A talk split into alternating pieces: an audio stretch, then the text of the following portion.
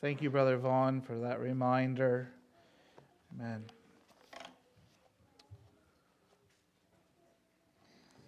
If you have your Bibles, turn with me, if you would, to the Gospel according to Saint Luke, chapter nineteen. Gospel according to Saint Luke, chapter nineteen.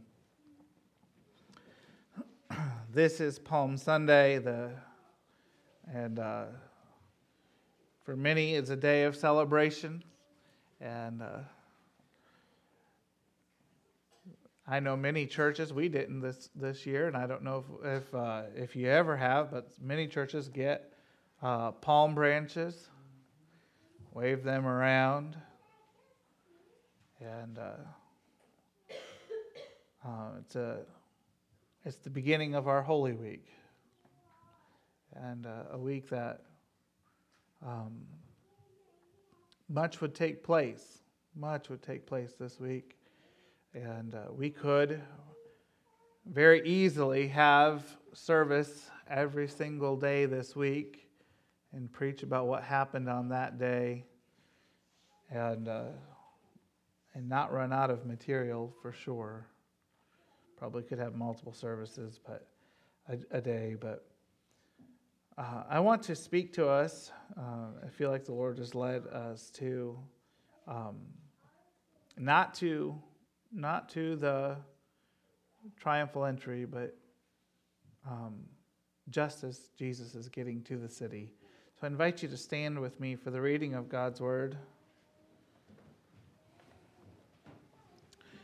Matt, or Matthew, yes, Luke, Luke nineteen, Luke nineteen. You pray for me. I, I don't know if I'm tired. I don't know if it's a long week, but I keep saying the wrong thing.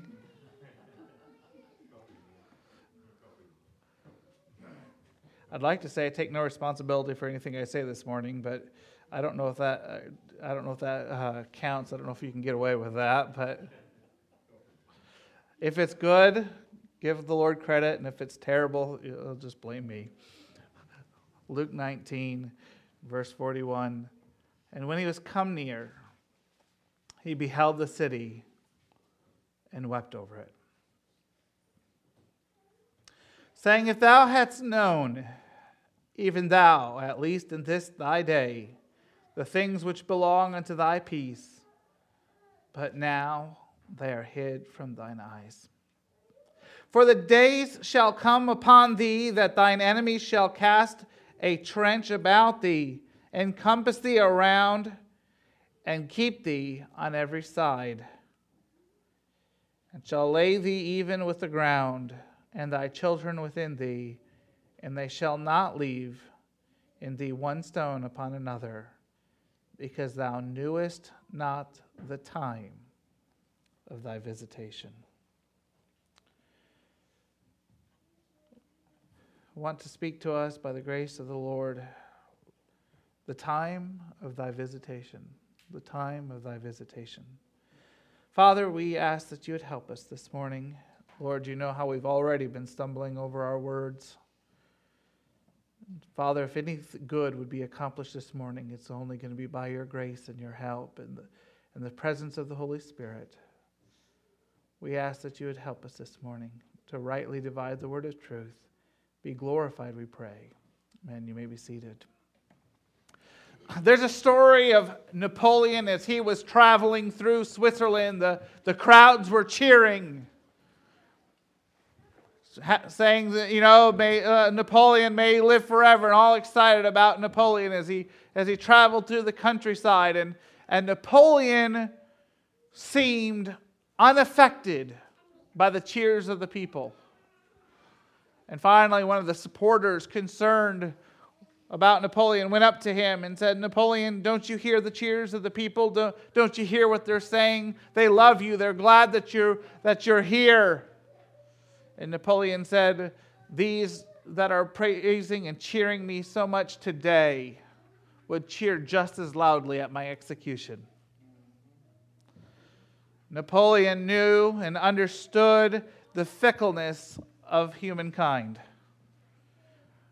The, we're all excited one day about something, and the next day we're disappointed.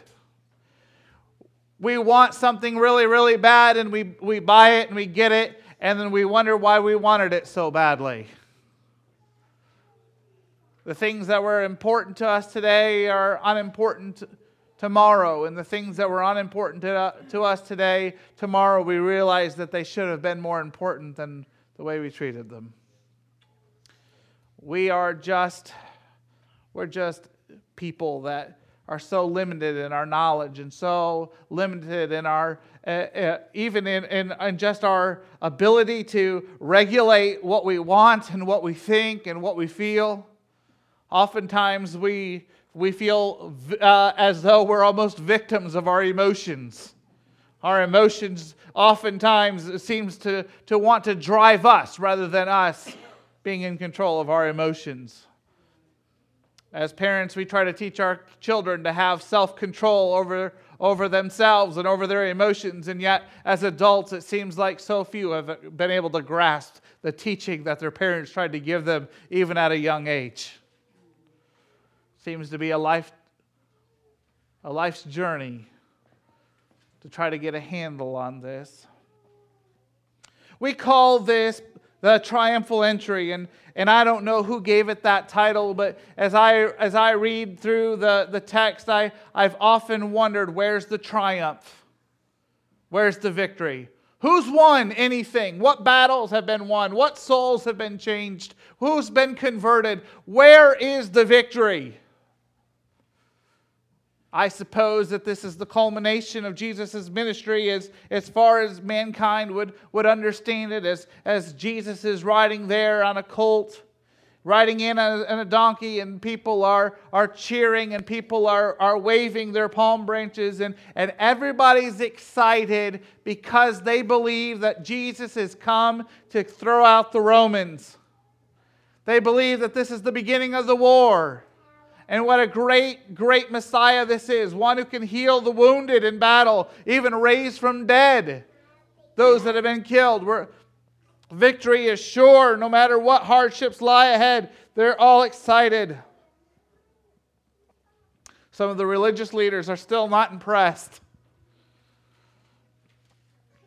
They tell Jesus to quiet them, and Jesus says, if you, if like we, they quit praising me, these rocks are going to cry out.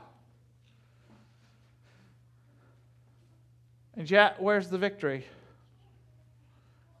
Jesus doesn't seem to be basking in the glory. He doesn't seem to be enjoying the praise of the people.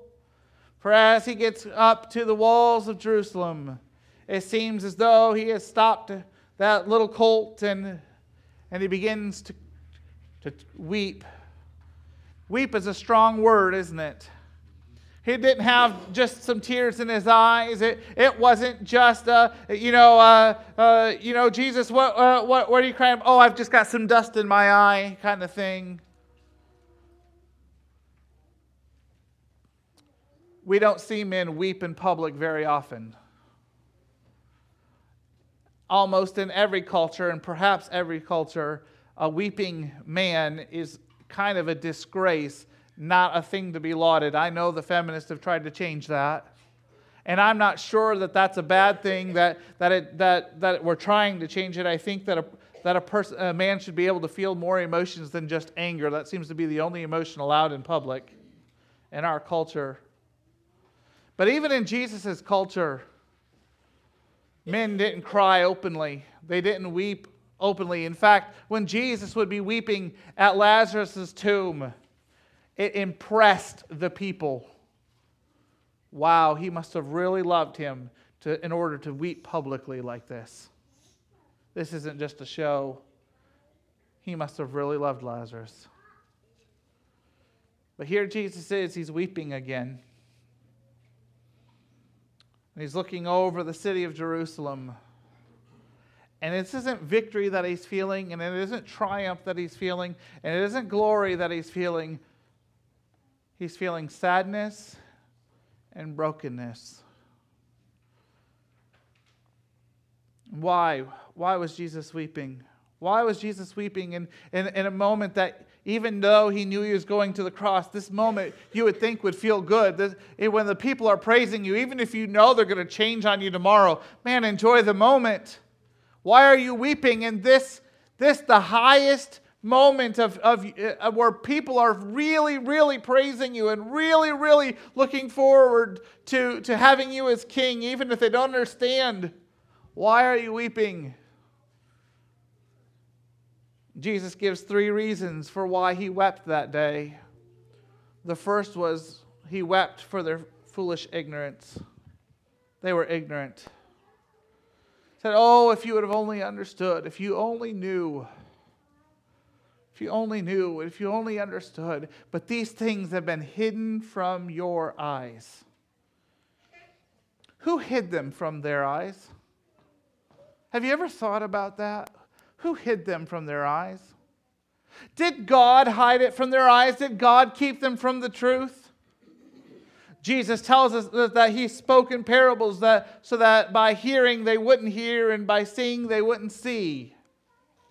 And I th- that can perhaps uh, uh, cause us to uh, scratch our heads and, and, and not understand what Jesus is trying to say. And, but I believe what Jesus is, was trying to say is that when he spoke in parables, it was so that you had to really be listening with your heart and listening uh, in tune with the Holy Spirit to understand. Because if you tried to listen within the natural man, you are going to fail to comprehend what he was trying to say. It's a dangerous thing to go to the Word of God. It's a dangerous thing to listen to a preacher in the natural man. Because when we do, we begin to wrestle these things to our own destruction. In fact, Peter would say that concerning the writings of Paul, that people that didn't understand would start twisting things to their own destruction. And we have a tendency to do that. We have a tendency to, to want the Bible, we want the Word of God, we want, we want those things to line up with what we believe and the way we think and our opinions and all of, and, and all of who we are. And so when the Scriptures contradict the way we think, we either explain them away or we find another verse that agrees with us. That's ignorance. It's foolish ignorance. What do we do when we come across a, a, a truth, uh, come across a verse in Scripture that contradicts the way we think and the way we believe? What I'm afraid happens most often is we read that verse and we just skip it in our minds and never think about it, never meditate on it, never ask God to show us whether this is a truth that we need to understand or if this is something else entirely that... that uh, that it needs balanced with the context. Some time ago, I was preaching, I was preaching on, of all things, predestination. And I was trying to preach on the bib- biblical doctrine of, of what it really means for predestination. And I'll, I can already tell some of you are nervous about that. The Bible talks about that. I was preaching, I believe it's in Ephesians chapter one. And, and uh, I had a, a, a dear sister come back uh, as she shook my hand. And she, I mean, she's an aged saint of God. Great-grandchildren. Maybe even great-great-grandkids. But as she came to me, she, she said, all my life, I knew that we didn't believe in predestination, but I never understood what we re- what was the truth about it. I'd see it in the Scriptures, and I would just know that's not what we believed, and so I just discarded it. And I thought, oh, dear sister, what a dangerous way to live. What a dangerous way to live. To, to see something in Scripture, not understand it, and just accept, well, this is what way, the way the church teaches. This is what, just what the preacher preaches. And so I'm just going to, I'm just going to accept what people tell me rather than the Word of God tells me. That's a dangerous place to live. And that's exactly where the, the people found themselves. They were listening to Pharisees and Sadducees and, and, and uh, uh, scribes and Herodians and, and all these people that had influence and power. And they were listening to these priests that were wrestling the truth, and they were twisting it and deforming it into a lie.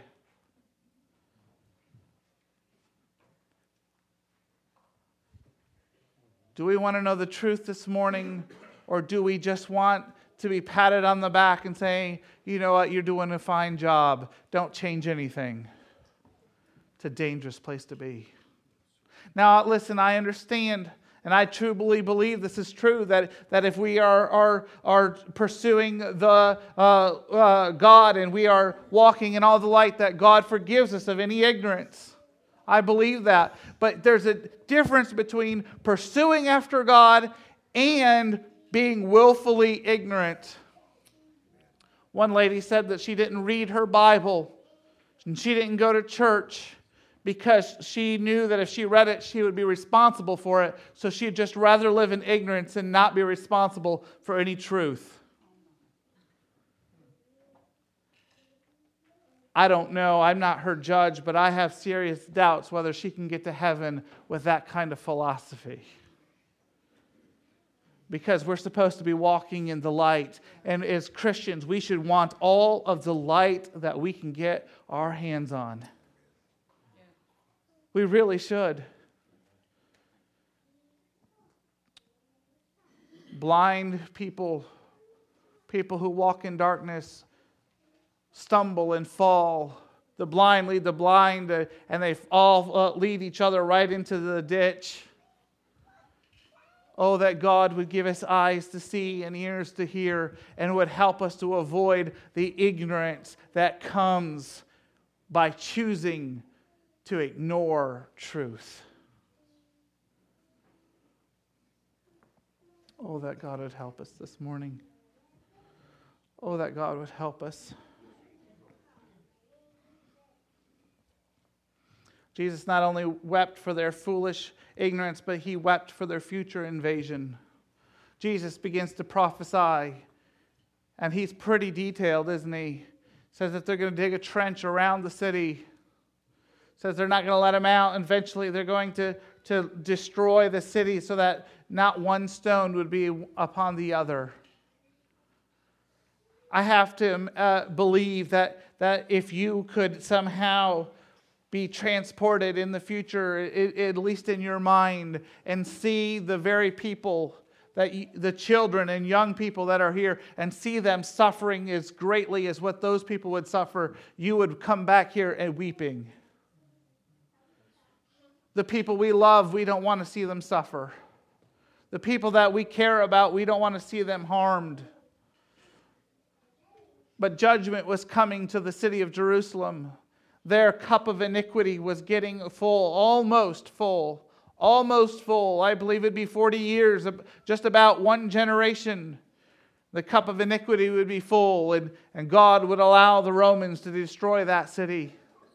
They tell me that, that anyone who, as they, as they uh, encompassed the city, that anyone who tried to get out for food, they would capture them and crucify them just outside the walls so that the people that were looking uh, for an opportunity to find food, an opportunity to escape uh, the city, that, that they would see the, those individuals hanging there, nailed to crosses, naked and dying and rotting. A horrible, horrible thing to have to witness, a horrible thing to, to for Jesus to have to predict and to see and to know is coming. This morning, I don't know what lies ahead for you and me, but this I do know. There are going to be trials. There's going to be battles. There's going to be situations that you and I are facing, are going to have to face. And the question for us this morning is, are we in a place where we are preparing today for tomorrow's trials? Are we preparing today for tomorrow's difficulties and, and struggles and strains? You see, if we live in just the moment, and, and, and certainly I, I understand that it's important to live in the present and you can't be anxious for the future, but there also has to be some preparation for the future. There's wisdom in preparing for the future. Adam Clarke tells us that those that the Christians who had studied the teachings of Christ when this was about to happen, that the Christians all escaped Jerusalem, and the Christians were not in Jerusalem when Rome encircled the city. They had taken heed of the warning. They had taken heed and prepared. They saw the day approaching, and they made their escape before it was too late. But do we take heed of the warnings? Do we take heed of the warnings? Or do we just allow the, the little problems to fester until they get bigger and bigger and bigger? Do we allow uh, uh, conflicts between us and, and our loved ones, or conflicts between us and, and another person in the church or somebody at work? Do we allow it to fester and get bigger and bigger and bigger, or do we deal with it today? Are we prepared for, uh, uh, have we prepared our hearts for a country that may not welcome Christianity anymore?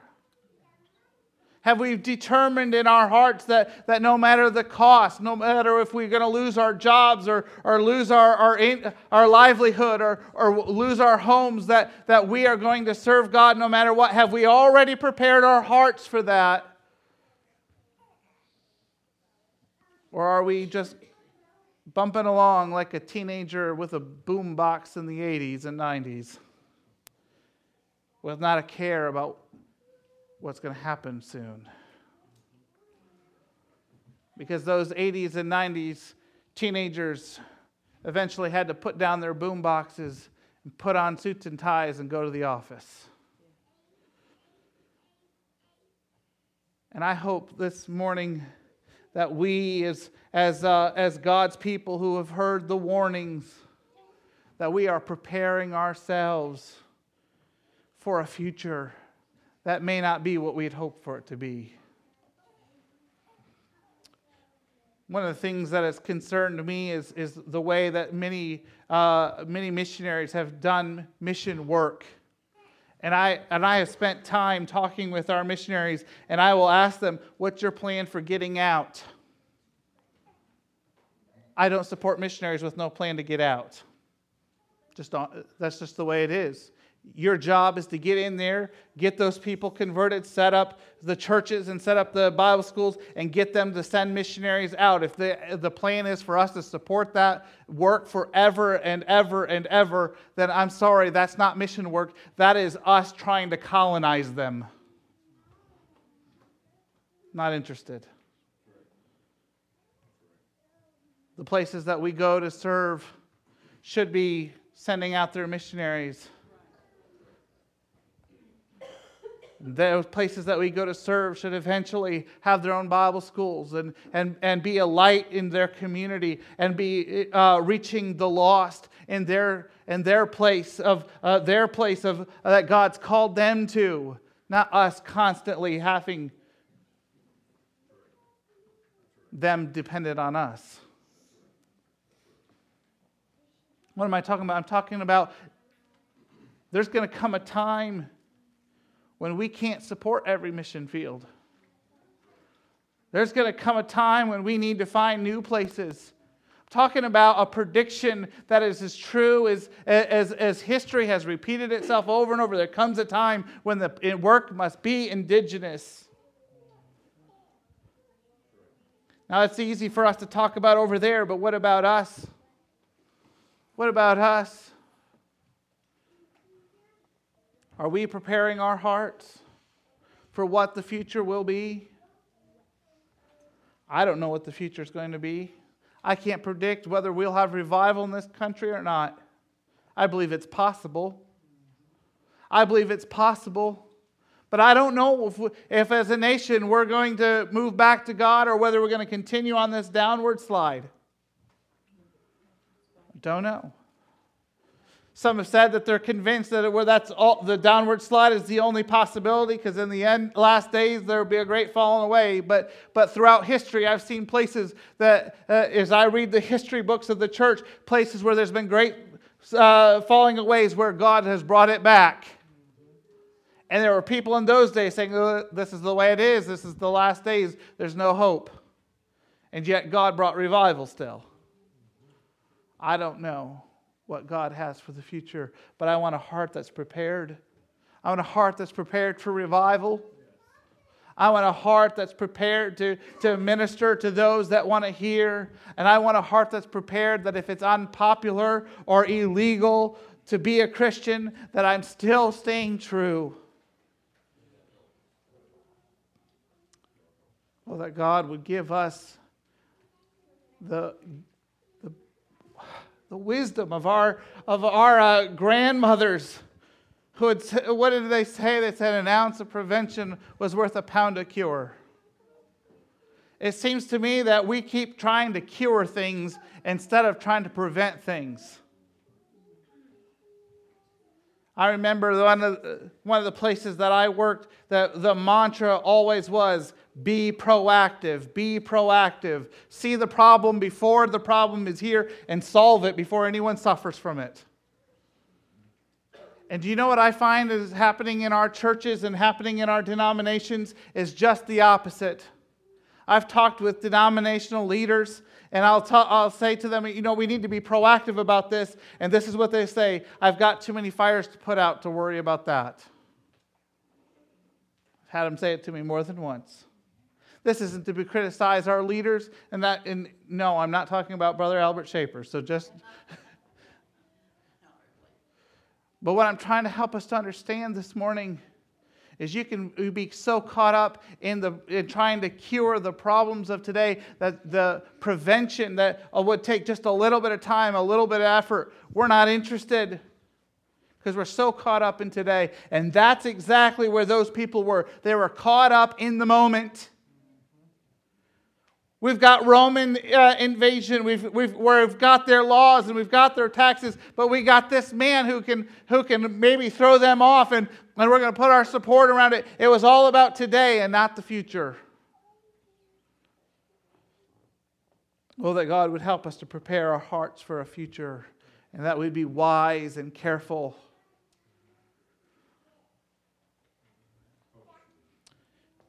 Finally, Jesus wept because of their failed inspection. The Greek here in thy visitation is a, is a military term. It was when the general would come unannounced for an inspection. I don't know if you've ever had uh, the privilege of working in a job where the health inspectors can just show up unannounced. I had the privilege of working in a job where Uh, with where we had to deal with the insurance agencies. And you know, they would send their inspectors to inspect all of our paperwork, and they would look for any errors they could get so they could get out of paying us what they owed us. If we didn't cross every T and dot every I according to, to their regulations, they did not have to reimburse us for the services that we've already rendered. And I can tell you that when inspection time was getting around, when it was getting close, the anxiety among those in charge went really high. There would be, there would be individuals that their responsibilities in preparation for this inspection was that they would go through all of our paperwork, looking and hunting for anything that may uh, catch the eye of the insurance companies. They would they would give us, and I remember sometimes they would, we'd get uh, uh, some paperwork back, and they would say, these are some corrections we'd like you to make onto this paperwork so we can be sure to get paid. And hopefully your stack wasn't too big. You might get yourself in trouble. And you would go and you'd you'd you'd do all the work, try to get that paperwork to look just the way that it should, so that, so that when it came to the time when the actual inspector, when the individual from the insurance company would come, that we would pass and we would get all of the money that our company thought it was due. This, this people, these people of Jerusalem, these people of the children of Israel, God had sent his son to inspect. As a general would inspect the soldiers. I've never served in the military, but I understand that that is quite an ordeal. As they stand there, their weapons to their shoulder, and they're looking for scuffs on the boots, and they're looking for dirty guns, and I mean, it's quite an ordeal. I've seen some videos of inspections on YouTube, and I just, I think, wow, the precision that they require.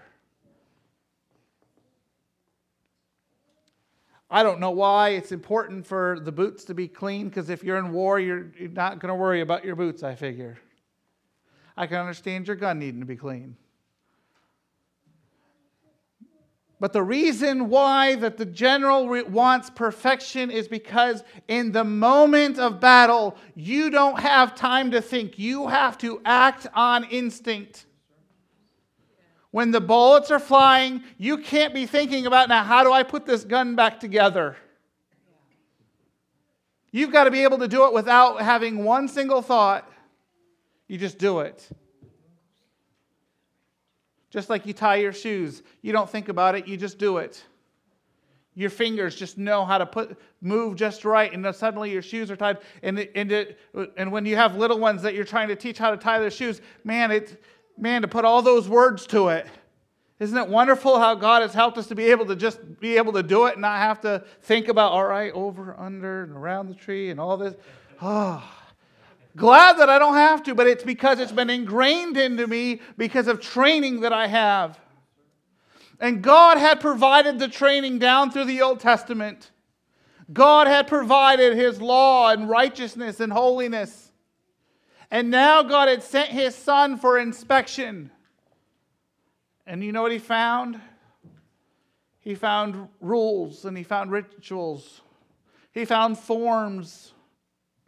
He found using the church, using the temple, using the, the faith as opportunities for power grabs and, and money making. And into the next pa- passage of Scripture, those next few verses after where I right before, uh, uh, right after where I ended, is when Jesus would go and uh, throw out the money changers. The inspection had been conducted, and he found that the people were not living the way that God had taught them to live. From the leaders all the way down. And I wonder this morning, as, as we think about Easter coming up, and we think about the cross, and we think about all that, that Christ did for us, I wonder, have we gotten so caught up in our routines and in our rituals of showing up Sunday morning and Sunday night and on Wednesday, and we go through all of these things that, that we're supposed to do, and we sing the same two, three songs, uh, every, uh, and we go through all these motions. I wonder if what we've done is we've, we've made it where we look good from a distance, but when the inspector comes with the white gloves and the keen eye, and up close.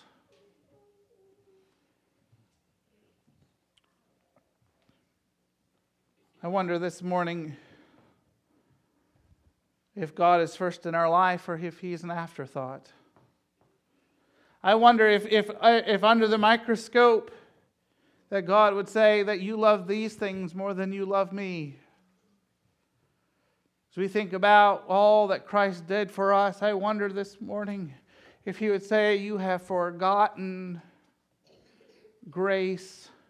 You've gotten, you've gone back to the times where we're, where we're more interested in inspecting other people than we are in loving people. We're not the inspector. We're not the general. Jesus is the inspector.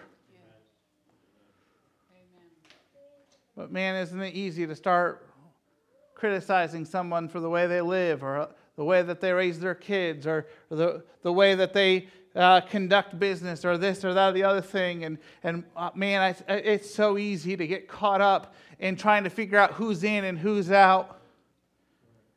I don't need to know who's in and who's out, because I'm not going to sit in judgment of them. That seat's already filled. I'm not saying there isn't a thing of wisdom and carefulness. I'm not, I'm not saying there isn't a time for church discipline. I'm not I'm not saying that there isn't a, a time for, for fruit uh, inspection. But folks, for the most part, we are more worried about what other people are doing spiritually than what, uh, what we're doing spiritually.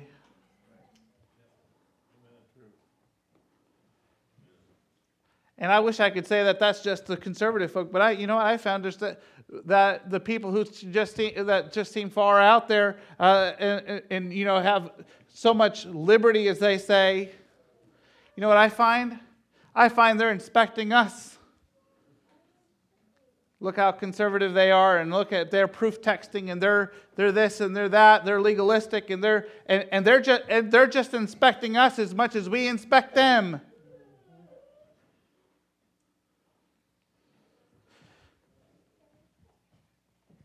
May God help us to realize that we are going to be standing not as the inspector, but as the inspected. Those priests, the high priest, the political leaders, those that Pharisees and Sadducees who had power and influence, those that supported him. Jesus came and did an inspection. Said you didn't pass.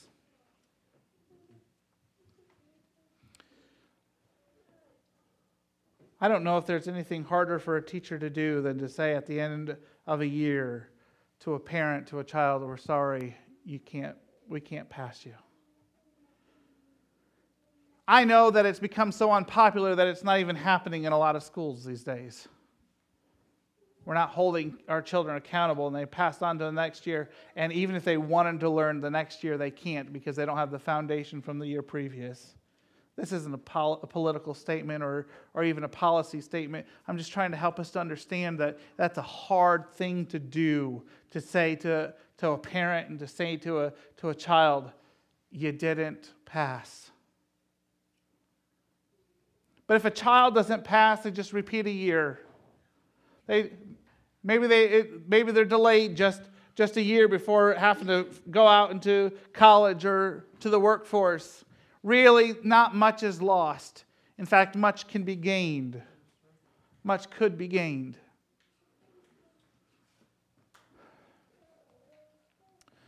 But if we don't pass that inspection, if the Lord on that great day says, I'm sorry you didn't pass, everything's lost. Everything's lost. How do we know if we're going to pass? The question is, is are we pursuing light? And are we, it goes right back to our very first point. Are we preparing our hearts for the battles ahead? Are we, are we dealing with the issues today? Are we letting bitterness crop up again? It all gets circular, doesn't it? We can't pass inspection unless we're walking in knowledge and in truth. We can't pass inspection if we're not prepared for the battle ahead. When the soldier stands at the ready, he's got to know everything that he needs to know from, from his boot uh, boot camp days, from all from his drill sergeant. He needs to know everything he needs to know. When he's standing there in inspection, he's got to be ready for whatever challenges faces him on the battlefield. If he doesn't know it, if he's not prepared, he doesn't pass.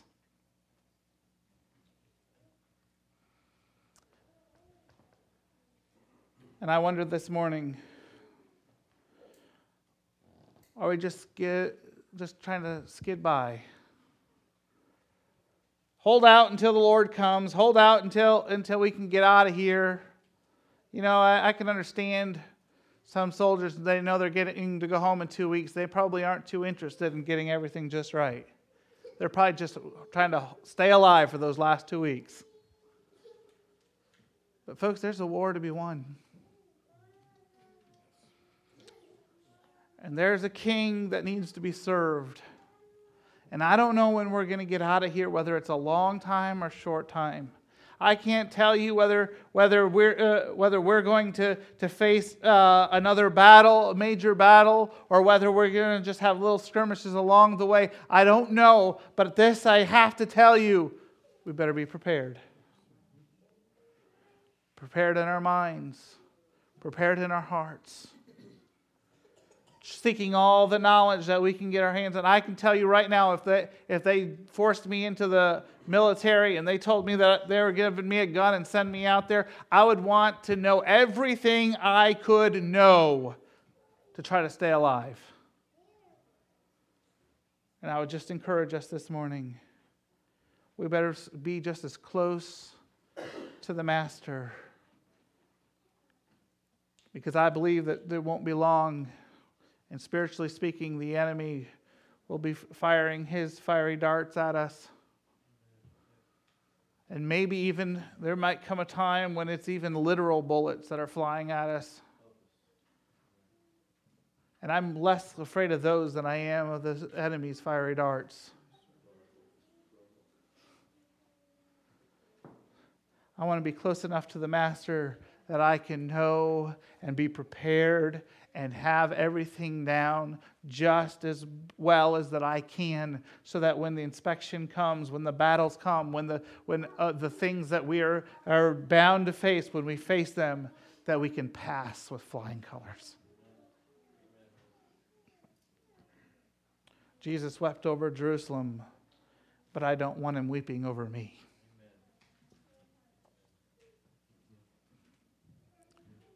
I don't want him weeping over me.